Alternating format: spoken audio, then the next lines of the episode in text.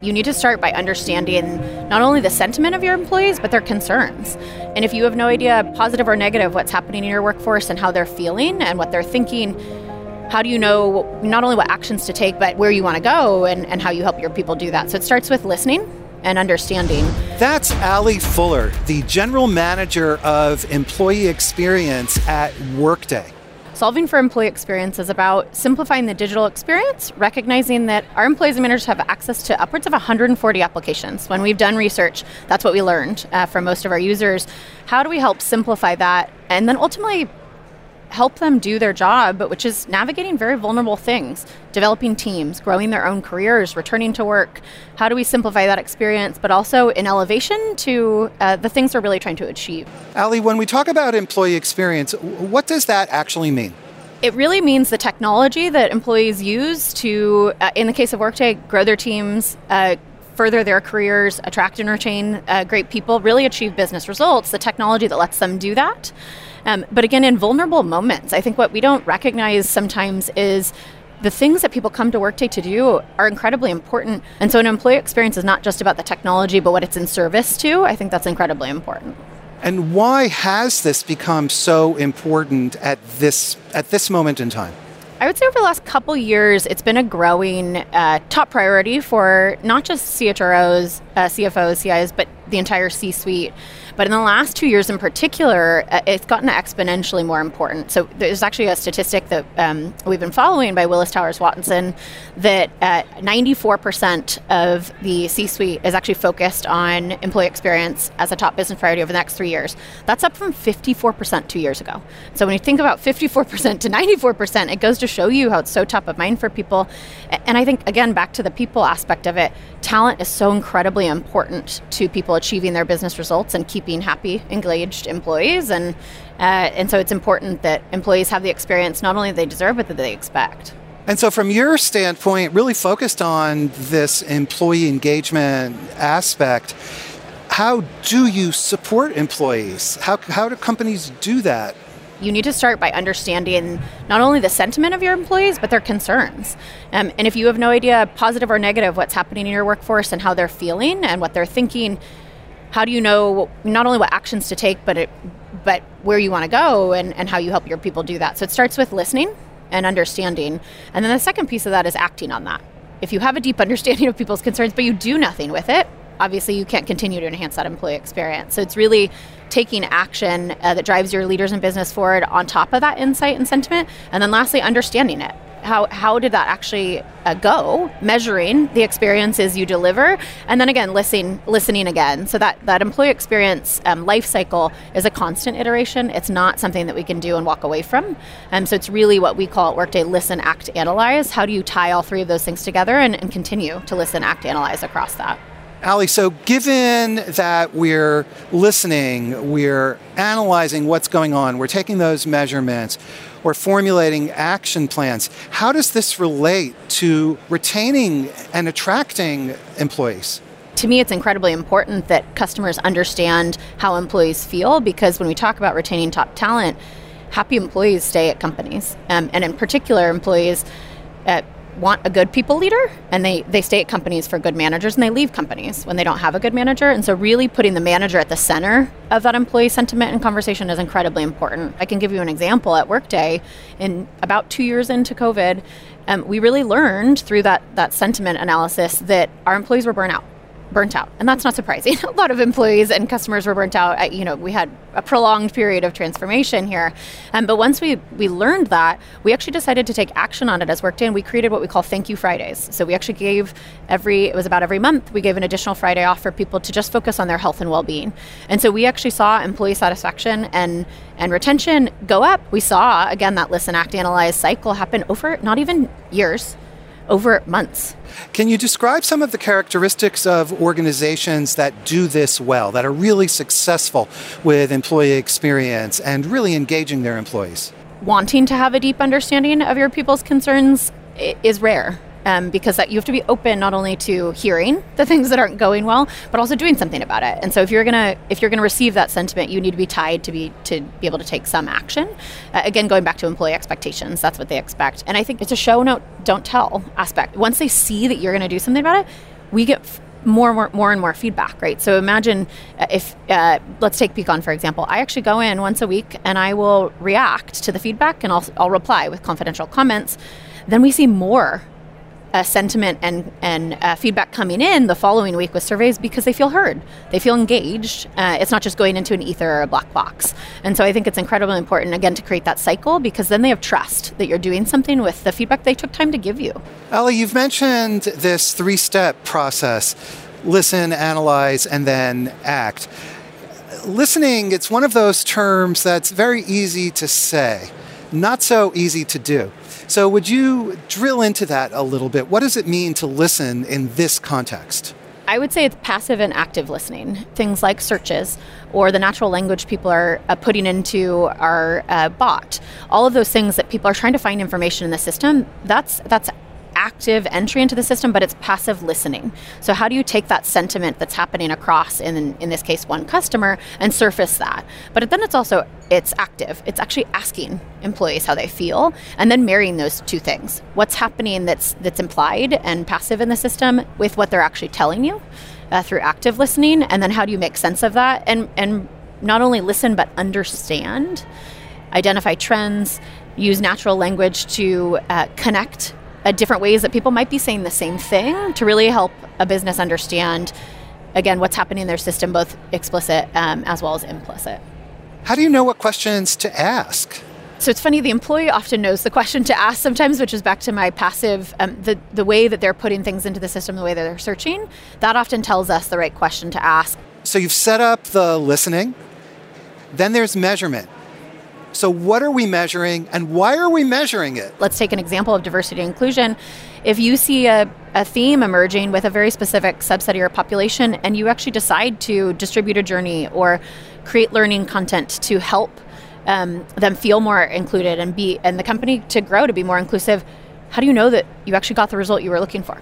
You have to measure, and, it, and it's measuring again back to the employee, measuring how they feel about that experience. So we look at engagement statistics. Did people interact with that journey, for example, open it? Did they complete it? Did they watch the learning content?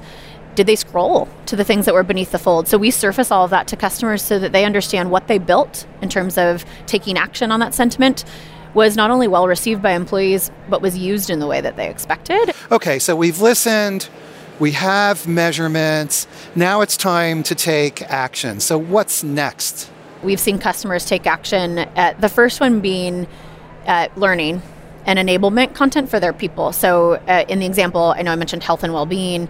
There's a lot of resources out there. Sometimes people just don't know what they have access to and, and the tools that are at their fingertips. And so, really being able to enable their people with learnings, trainings, a variety of other uh, ways of doing information, the employees feel supported because it's really about that targeted big moment. So personal leave is a great example, right? How do you help people navigate that? Return to work is actually probably the one of the main uh, ways that we've seen customers use this. So employees then have this feeling that this is useful, this is helpful, and the tools and the organization is actually behind me for an employee to feel like it's useful and helpful, it has to be personalized. And I know this won't surprise you because you you talk to a number of uh, people, and that's really what technology has done in the last, I would say, ten years is personalized experiences. You should have information that's different because if we want a hyper personalized experience, it has to know you and has to deliver content that's unique to you. Let's talk about managers and the role of managers in creating employee experience and driving the sentiment of employees. When we've spoken with our customers, managers play the most critical role in retaining and attracting top talent. And it's not even just for an employee experience, but to achieve your business goals. If you think about the role a manager plays, not only are they driving the business forward, they're developing their team alongside that and, and really making them the most effective that they can be. And, and so when we think about an investment, that's what a lot of our uh, customers are, are doing is investing in the employee experience specific to managers because it pays dividends towards happy employees, effective employees. People leave companies when they have a bad manager. That is single-handedly the, the top reason that people will leave a company, but they also stay at a company because of a manager. And so if, if we can support the manager, ultimately that has a downstream impact in terms of supporting the employee. What about helping the manager with the repetitive operations, tasks, activities that the manager so often has to do? It needs to be an experience that not only puts the manager at the center, but recognizes what the manager wants to achieve. And then ultimately, to how do we remove friction? The things the manager doesn't need to focus on. So, anything you can do to remove the drudgery, as you say, those repetitive tasks, that's going to make the manager's life just easier. I think in a lot of cases it means not asking the manager to come into a system at all. And so uh, we have something called Workday Everywhere, which is our strategy is really meeting users, employees, and managers where they're already working in tools like Microsoft Teams and Slack as two examples. Ali, employee experience is so important. What's the best way to start? it's so easy to talk about these things, but sometimes starting is hard. It's really hard, and I would say most of my conversations with customers, um, there's this desire to want to do something. There's no debate that investing in the employee experience is critical. Our customers all agree on that. It's really not only how do you start, which is the question you mentioned, but what does good look like? It's choosing to start and taking quick action, but being iterative. Our customers, that whether they wait too long to take action because there is that desire to get it perfectly right or to have everything kind of uh, tied in a bow. So we've developed the intention to do something. Literally, what are the first steps that we should be taking? Take a small group um, and actually distribute something to them. Understand how they're using something, understand what works and doesn't, iterate again, and then go out to your next wave of, of users where our customers have been most successful. It is not trying to do something, one thing for 10,000 employees. Let's do one thing for maybe 100 employees at this location understand what works and doesn't, and then continue to kind of concentric circle out from that um, because you learn a lot. We have the commitment to start. We've identified a pilot of 100 employees. Now what? What, what? what are the first steps? One of the main first steps our customers will take is distributing what we call a journey. So at Workday, we have a product called Workday Journeys. And really, what that allows you to do is weave together Workday and non Workday content into an immersive experience that has tasks and information and video content and rich engagement tools. Um, and what our customers will actually do is build journeys based on what they're trying to achieve and distribute that to their employees, like return to work. And so, for example, our customers will distribute a journey that gives learning content that talks about what it means to be in an office now with COVID spacing, that actually talks about uh, badge scanning in a different way, whatever that might be. And so it has rich learning content. It will have knowledge articles and policy information. It will have a variety of engagement tools as part of that that teach employees about what that experience looks like and best prepares the business for that change as well. And what does the team look like? What kind of team should we have in place to execute this initial pilot? There's really two parts of the business that participate in an employee experience. There's the functional side of the business. So in many cases that's HR, for example, or IT or finance, that, that kind of functional group of their company. But then there's those that curate the experiences that their employees receive. And the relationship between those two groups is paramount for a good employee experience because you have the functional experts, the people that know that part of the business best, as well as the people that make that happen. Okay, the next step we have put this team together, we've rolled out journeys to our pilot group. How do we get that group to engage, to participate? It needs to be a, a push not a pull. I think that's the number one thing that we've seen in terms of the success as well. Ali, you use the term push. What do you mean by that? Discovery for users needs to be passive. We need to meet them where they are, as opposed to asking them to come into the system to find something. And when you say pull, What's that? That's really asking a user to come into a system to be able to do something as opposed to bringing it to them. What are typical challenges or obstacles that an organization may face as they're embarking and pursuing this employee experience journey? The manager is really the heart of, of some of that feedback. Managers already are so involved in an employee's workload, how they interact with their teams, um, ultimately what, what they help the business achieve. And so that's not new. It's really, to your point, enabling the manager to be able to, to not only do something about it, but feel like it's their responsibility to make sure their employees are engaged. Ali, when all of this is done well and it's working, what are the benefits? Having high retention rates isn't enough. Your employees need to be engaged. And that's when they do their best work and that's when they, they drive the business forward in, in kind of the most effective way. So I would say happy and engaged employees is, is one outcome from this. I think the other thing is really um, understanding where you have talent pockets or areas that you need to fill. So a compelling employee experience surfaces those concerns and allow you, allows you as a business to really act on your people challenges uh, as well as your business challenges uh, in an effective way. Ali, what advice do you have for HR and their role in making this all happen and participating and contributing to all of this excellent employee experience? Understanding the concerns is, is step one, and I would say that's uh, step one for HR is really understanding that and being open to truth truly understanding not just conceptually understanding.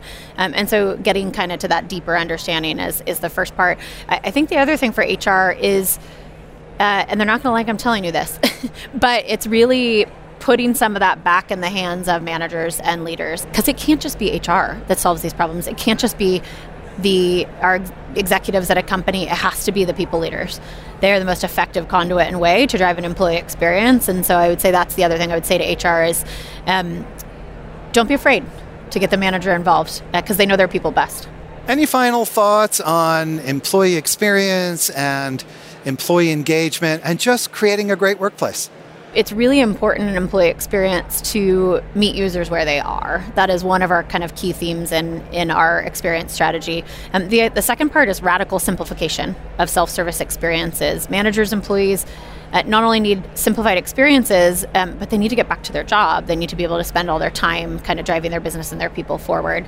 Um, but the third area of that being tying insights to action. I think what's really important back to our listen, act, analyze uh, is taking all those rich insights and doing something with it, but helping our managers and our, our customers achieve their results, but ultimately um, not asking them to start from scratch. How do we help be prescriptive with some of those actions as well?